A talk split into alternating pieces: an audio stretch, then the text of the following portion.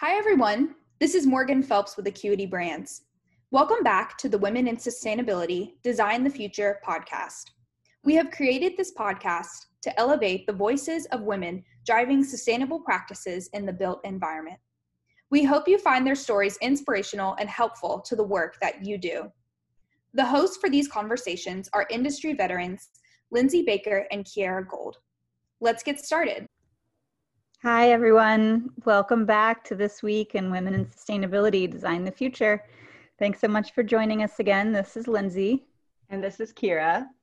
And we are back uh, for, for another week um, with another amazing woman we're very excited about. Um, but first off, it's time to check in because it is a crazy day here in the Bay Area. Actually, the entire west coast of the US, according to the satellite images. And we're basically in semi darkness because of the smoke from the forest, from the wildfires that are blanketing, I think is the right, that's the right metaphor.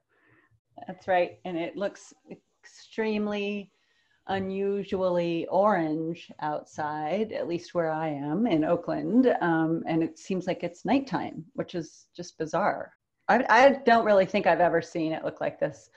I mean, I've never lived in a very polluted city, um, luckily, happily, um, but it is bizarre. Um, it is a it is a strange combination of factors that's happening. I guess it's the ash from the bear fire now, and then the marine layer that is keeping that separate from us because it actually we're not breathing all that. It's sort of separated yeah. in a weird way.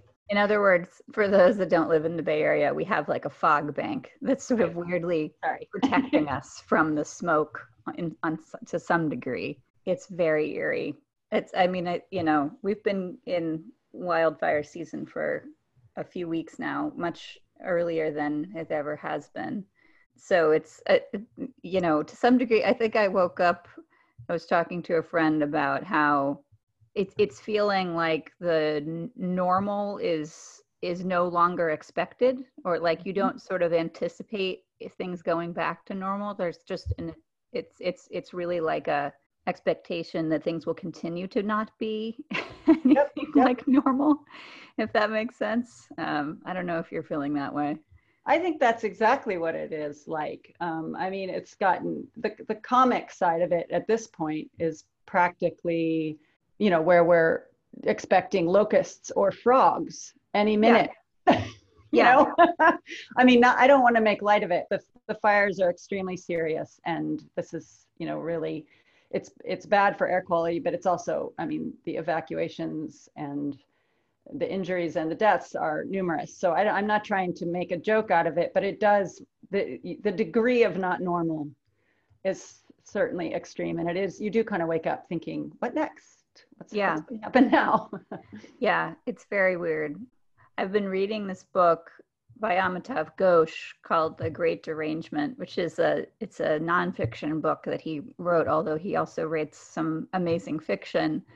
And the book is it's actually sort of a book about and for the literary world. And he talks about how the literary world has tended to treat a lot of fiction writing that um, focuses on sort of catastrophic events as like lesser um, le- lesser work. That the it's this idea that he's drawing out that in his art form or his intellectual community uh, the idea of catastrophe or you know big things happening that are somewhat unpredictable and somewhat unusual and unlikely like that all of that is relegated to the world of sci-fi and other things that you know it kind of makes it feel like that isn't really how we all are supposed to think about our lives yeah. uh, and he this is why he calls it the great derangement because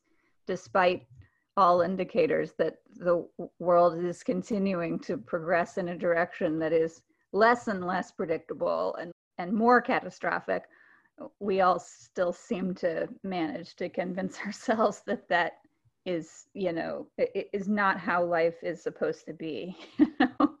it's kind of helping me you know, intellectually think about how we all expect normality and yet it's not a thing anymore. no. Yeah. That sounds that sounds pretty heavy, Lindsay, but well, very you know it, it is.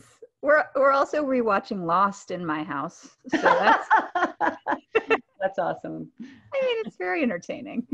I yeah, I I think I think we've I think we found a better balance these days of being able to go easy on ourselves. Good. Yeah. I'm glad to hear that. yeah, it's a good one. What else is going on for you? Anything exciting? Anything that you've been enjoying? You told me you've been writing postcards. I have been. I'm feeling the election can't come soon enough in some ways, but I'm also quite concerned about many aspects of it, not least of which is the Electoral College and how that drives our situation. Um, so, yes, I've been writing postcards and trying to balance these swings of of optimism and pessimism that that this not normal environment seems to uh, it's just such a roller coaster in an interesting way, um, intellectually speaking, but in it, it is a bit much sometimes. So it, but it's it's good. There are positives out there, many of them coming from within the um, sustainable building community, um, and and those keep me focused and moving forward. So that's a good thing. Yeah, you know, I do I do think we are capable of change and forward motion, even in and perhaps motivated by increasing catastrophes. So I have to hold on to that. That that is what it seems like is is uh, is giving us some of that opportunity, that window of opportunity right now. So yeah, we got to take it. But yeah, no, I feel the same way. Still, it's still very motivating, and and and there's still a lot of there's just a lot of great work getting done out there, and a lot to be inspired by. And i'm i'm impressed every day that people manage to like get up and do the work that they're doing in the midst of all of this. So that's also fun to watch as new things come out.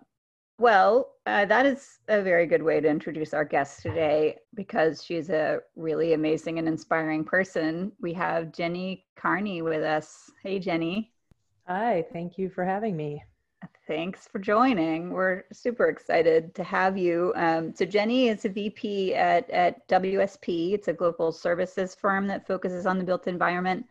Uh, but also she does a ton of other things. She's the chair of a carbon drawdown advisory board for Illinois Green.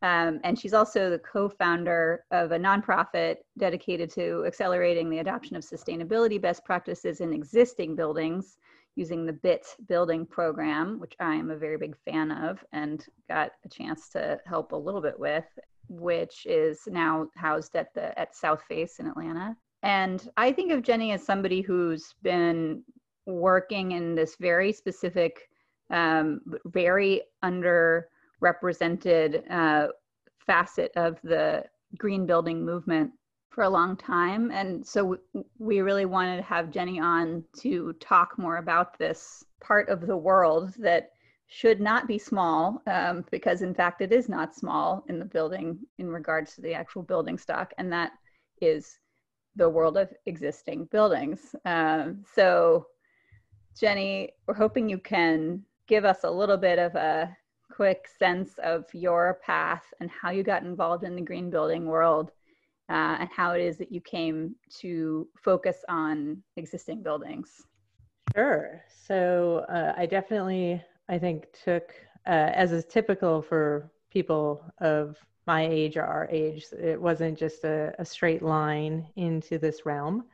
Uh, but my my sort of background has been in uh, environmental science and carbon cycling dynamics at an ecosystem scale. Uh, and I sort of somewhat accidentally following graduate school, uh, had a chance to uh, join a nonprofit, a small, very small environmental nonprofit that kind of peculiarly was in charge of developing the LEED for existing building rating system and running the pilot on behalf of USGBC.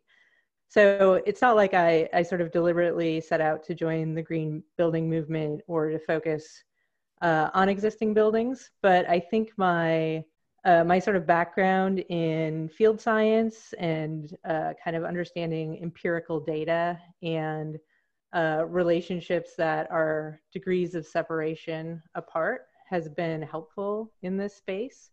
I also always kind of think about how nobody would talk about existing buildings as existing buildings unless they were building designers, because for the people who use buildings, they just think of them as buildings.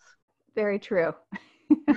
I love that part. It's always hard to explain to people um, why do we use the word existing, but it is right. It's all a question of where you're coming from.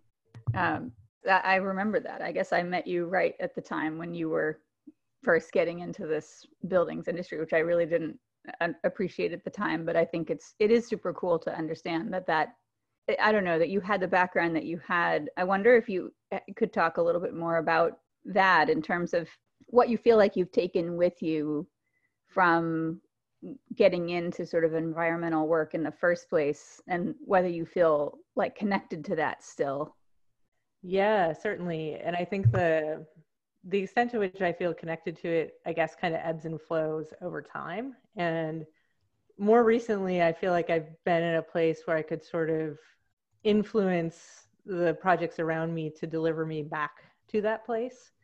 Uh, but in any case, I think that some of the elements that have stuck with me, you know, really come from a sort of like agnostic position of what is the truth behind the cause and effect, you know, which I think is common amongst folks who have a science background is you're really just like super curious about the empirical reality and don't have as much stake in the specific design or specific solution that you've maybe theorized as uh, being relevant.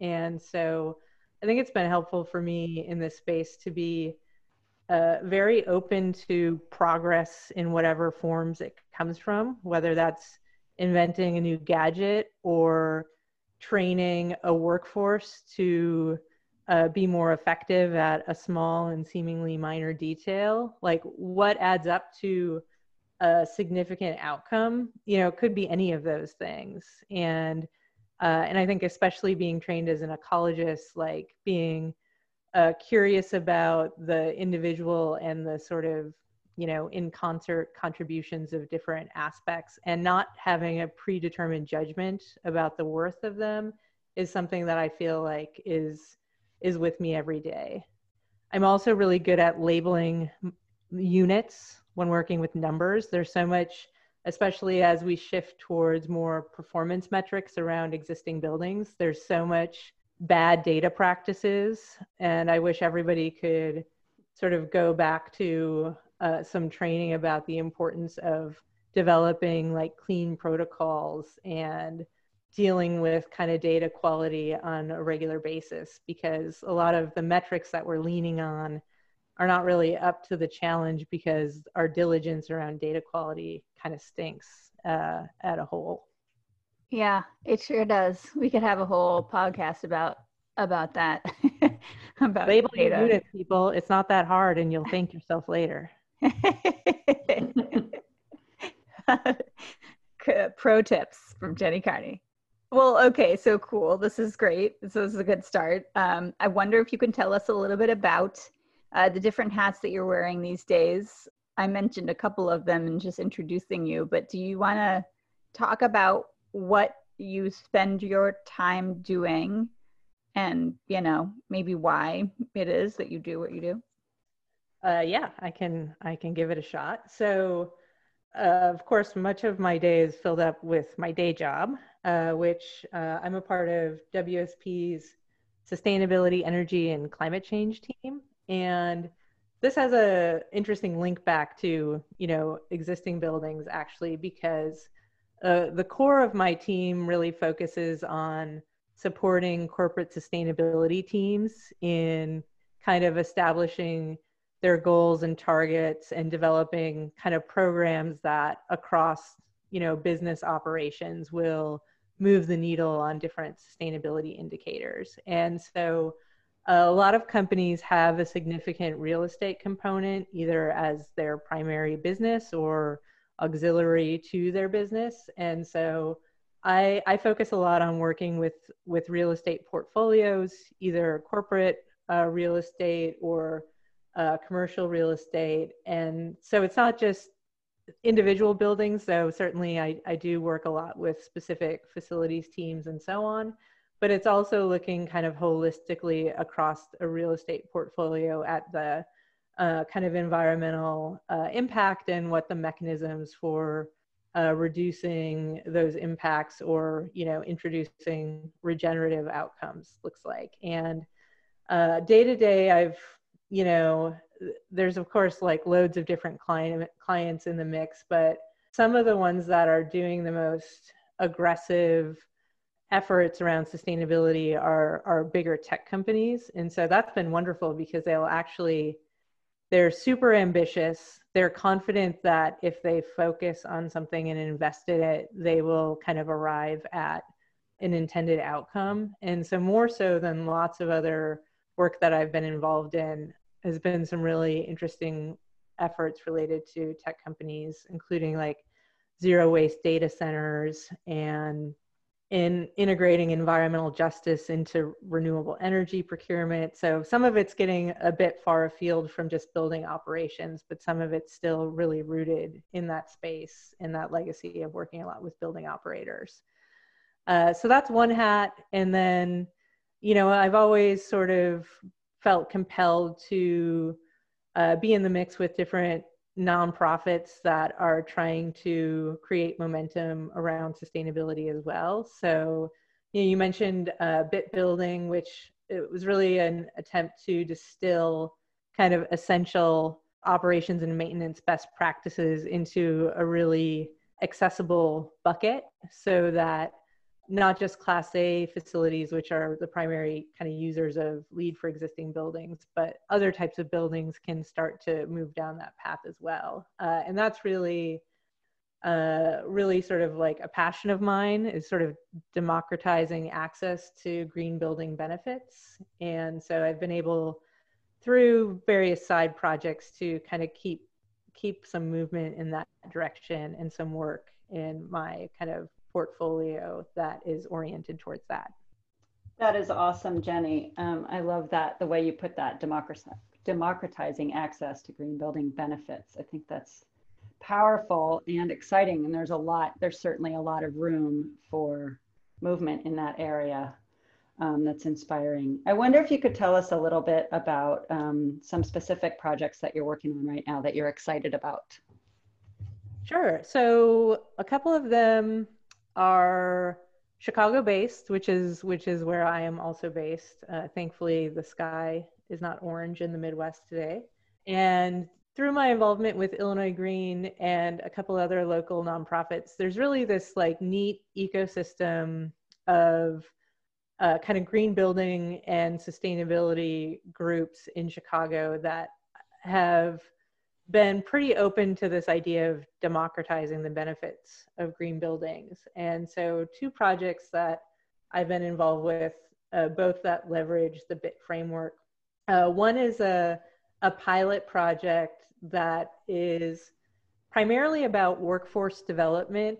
And in this case, uh, essentially a cohort of public housing residents were recruited to go through uh, a training curriculum focused on bit building and kind of energy efficiency planning in uh, multifamily residential. Mm-hmm. And of that cohort, uh, the the sort of program funding accommodates hiring two or three of those folks to basically be a resource to uh, the sustainability team that runs that real estate portfolio. And so the hope I have no reason to believe won't pan out is that uh, it's both a, a, sort of employment path for the participants to kind of on ramp them into exploring a career in facilities management, uh, but it also sort of leverages uh, sort of peer-to-peer influence as well as you know the firsthand experience of public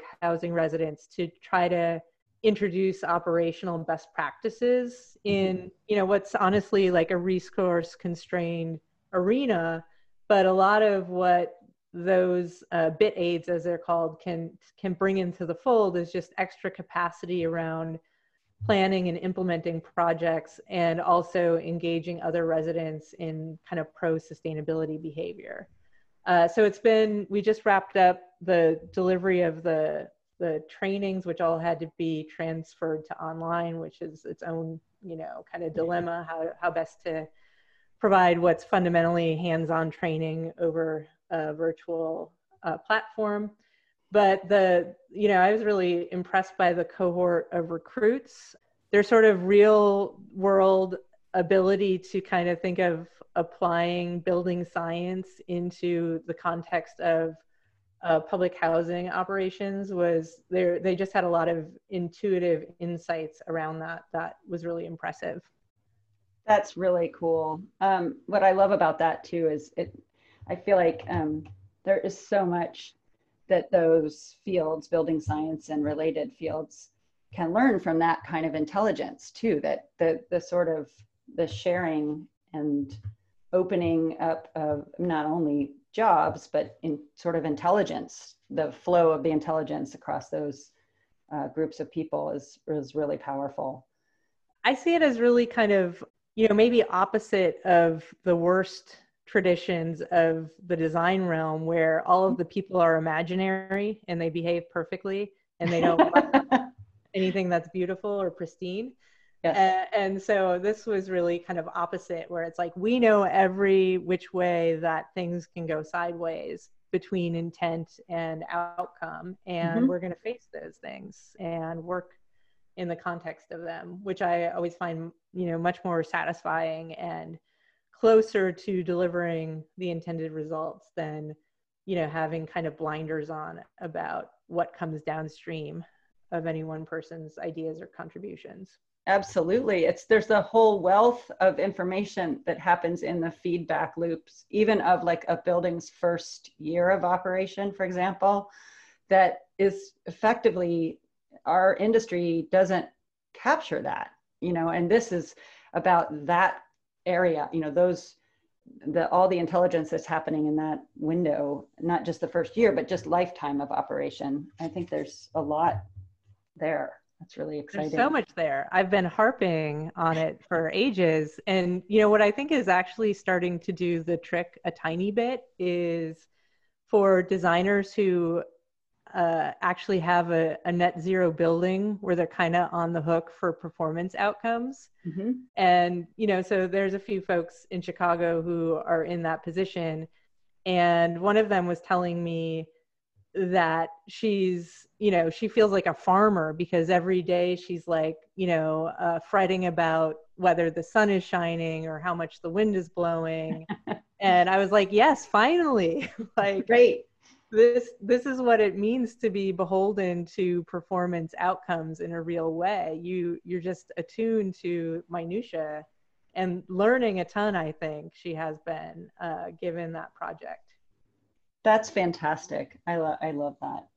Um, i wanted to ask also um, about maybe what you're most proud of accomplishing in your work life. And this could be anything from sort of on the personal side like mentoring people or or even learning how to act like a boss or the more professional like a specific role at an organization or something. So i think for me and this becomes manifest in some specific examples which i can share but the theme or the elements of my work that i feel most proud of is where i've been able to uh, use whatever position of influence that i have uh, to uh, I guess, layer in kind of more perspectives than would have happened otherwise.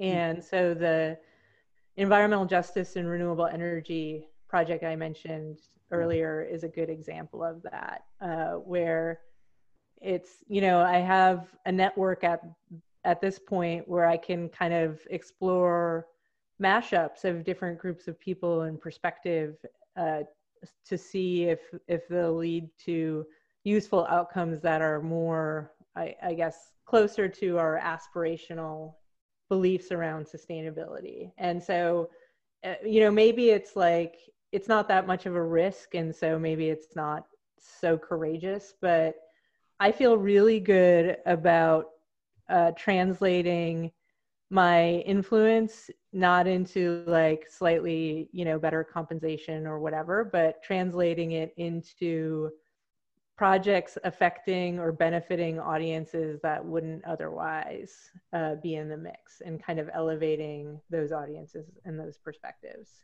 it just feels like such a better use of power than whatever else i could imagine and not that it's like a huge amount of power but it's enough to do some interesting stuff no, I think that's great. I love the notion too of that power coming from both your network and also your creativity about those mashups you were describing. I think that's really terrific.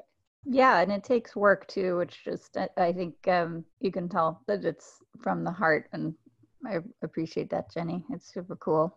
So, okay, I want to talk to you about this thing that we have talked about a lot over the years, but hoping that our listeners will enjoy it about the evolution of of the work on existing buildings over the years and i think it's specifically about you know market transformation tools and LEED and these kinds of things and how we've addressed existing buildings can you talk about where you think we are in the process of effectively creating structures to improve existing buildings? What what have we done well? What have we not done well? Well, we're we're either at the nadir or the precipice of great triumph, or possibly both. Um, cool. You know, I think that any voluntary standard uh, can only go so far, and you know, at best, it's sort of a proof point, and it creates enough momentum to give way to kind of policy or regulatory aspects. And so we haven't really turned the corner fully on that when it comes to uh, sustainability in existing buildings. Uh, there's definitely some bright spots. Uh, you know, I think that the energy benchmarking and disclosure policies that have been adopted by a lot of US uh, cities and states are a really important base layer. And if you think about it, a very sort of fascinating encroachment onto private property rights, which, like, as Americans, that's a, a sort of you know sacred territory. And yeah. so imposing new obligations on uh, private building owners is a pretty zany thing actually but anyways like in their most basic form those policies are really simply about you know sharing environmental performance data. And there's a lot happening from investors also kind of pressing towards that endpoint. But the sort of idea that data will magically you know translate into emissions reductions you know is not going to be the case. So we need the next generation policy levers to come into play and you know new york city uh, now has a, a version of that with you know what's essentially like uh, a carbon cap and a fee that is designed to incent owners to invest in energy efficiency instead of paying that tax. So hopefully we'll we'll see kind of more in that direction.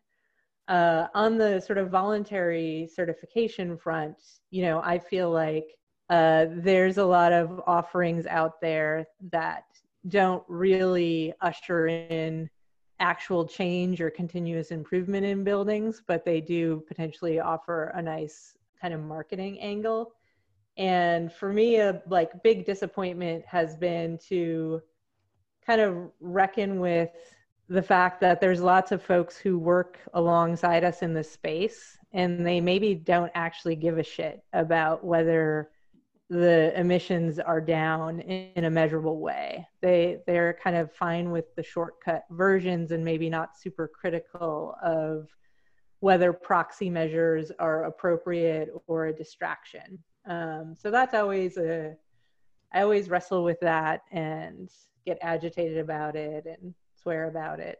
Um, and I hope that we can all just kind of sashay to the side of let's actually make meaningful transformations if we're bothering to engage in this work, we might as well go whole hog, you know?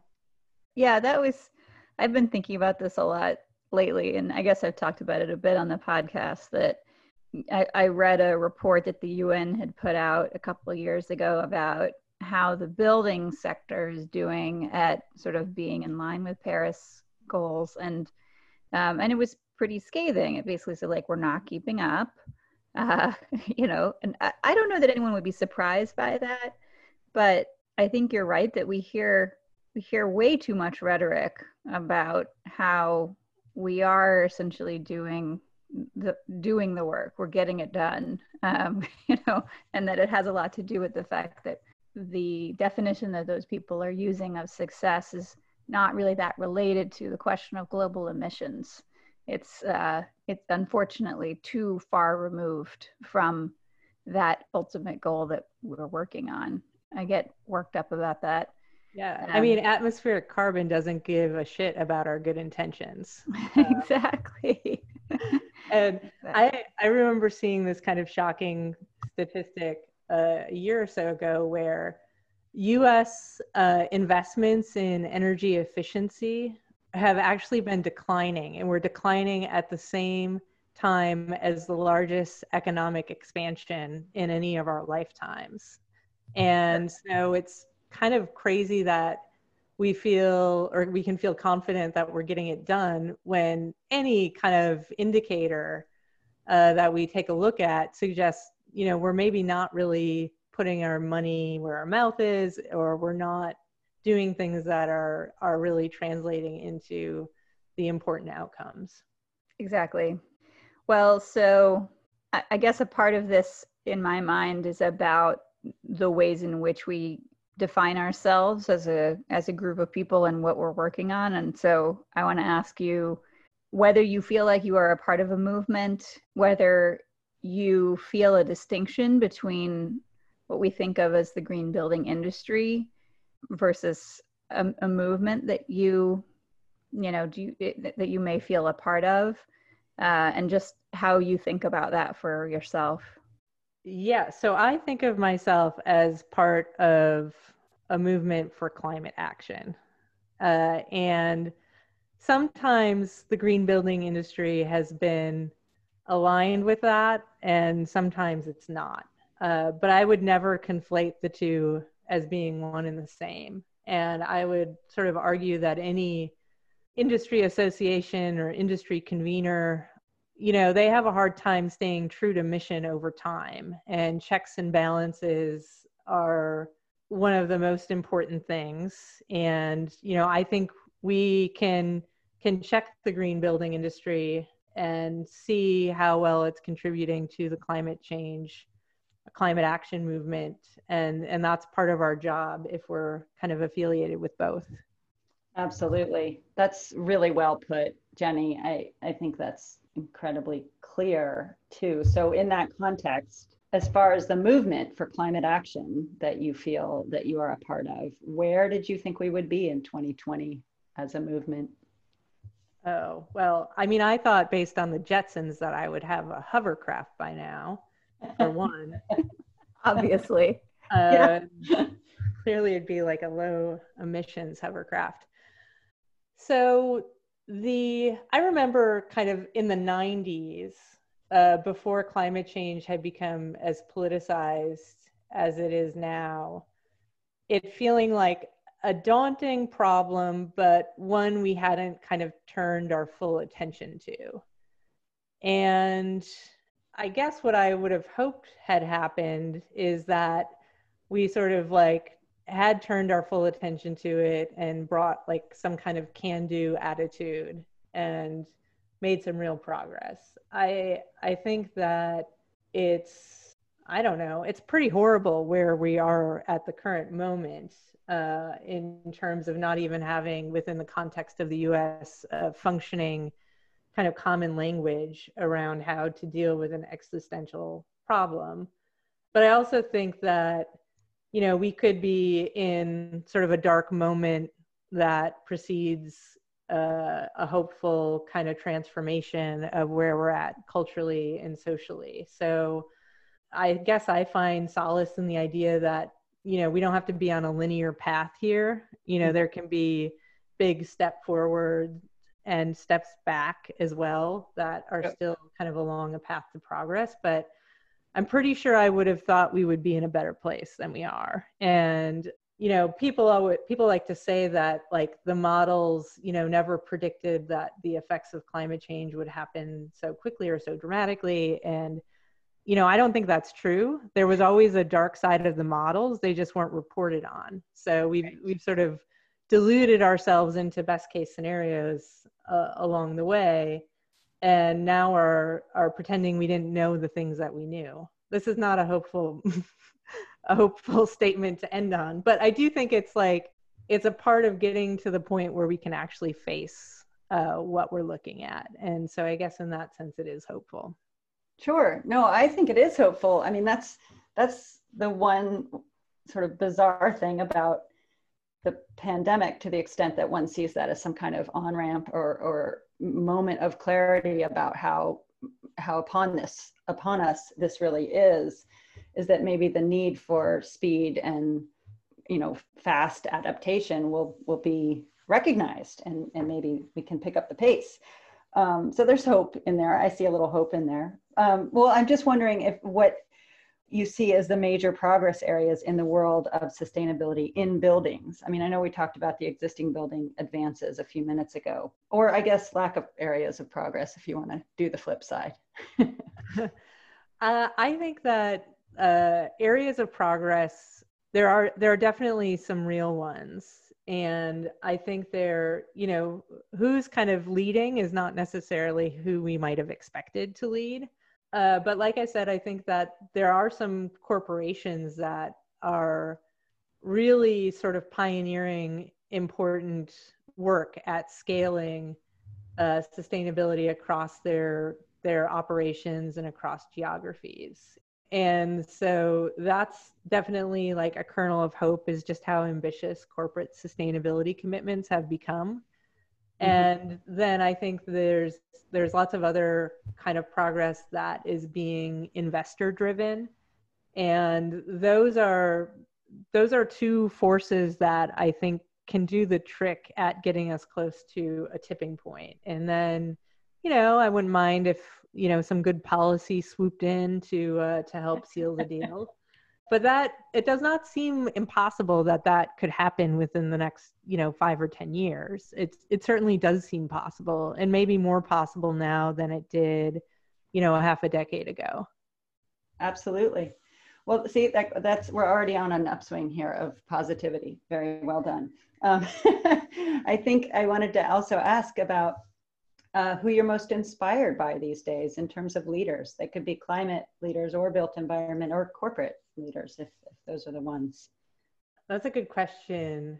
And I think with contemporary leaders, I I don't know if I'm just obstinate, but I have a hard time like, you know, uh, settling on uh, like actual human beings that I think are currently uh, in the mix. And in part, I think it's because I know for every public figure, there's probably dozens of people behind them, and the the folks who are the most innovative or hardest working are maybe not the the sort of figurehead, but somebody I've been sort of leaning on a lot for inspiration in the last half year or so is um, actually James Baldwin.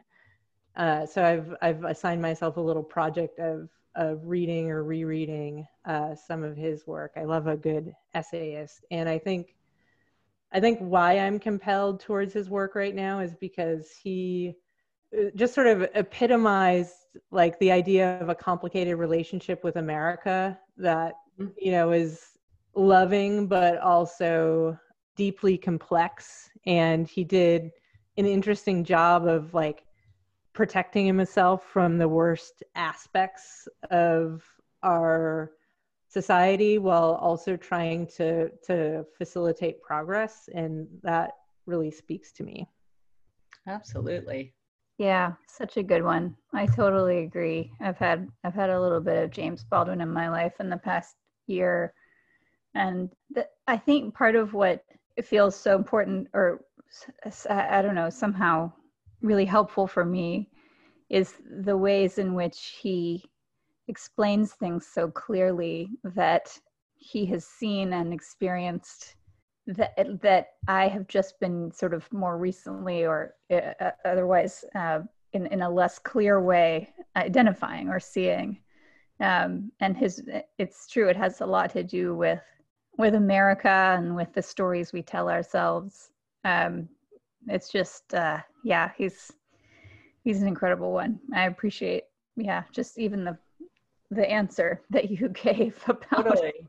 I love that notion of the complicated relationship too, because it has something to do with being able to have two conflicting thoughts at the same time. That whole thing, which yeah. is, seems so relevant right now on so many fronts. uh, that is a very good note to end on, Jenny. Um, but we, with the with a great shout out to James Baldwin. So thank you for that, and thanks for being with us today. Uh, well, it, it's my pleasure. Uh, I'm pretty sure this is my first ever podcast. Yes, you um, did great. um, yeah, no, it's it's um, it, it's funny. I think actually your name was one of those names that's come up a few times uh, amongst friends and those of us in the movement as someone that we all wanted to hear from, wanted to hear what was on your mind and how you're thinking about uh, the work that we all do. So um, I know uh, that we have a lot of folks who will be really happy to that you that you took the plunge into being a podcast guest. Uh, so uh, thanks, and uh, we are excited to see what you do next. Um, so with that, that is it for us this week on Women in Sustainability: Design the Future. Thanks again to Acuity for hosting, and to you all, our listeners please leave us a review on Apple. It really helps. It helps people find us. Thanks again and stay safe. See you next week.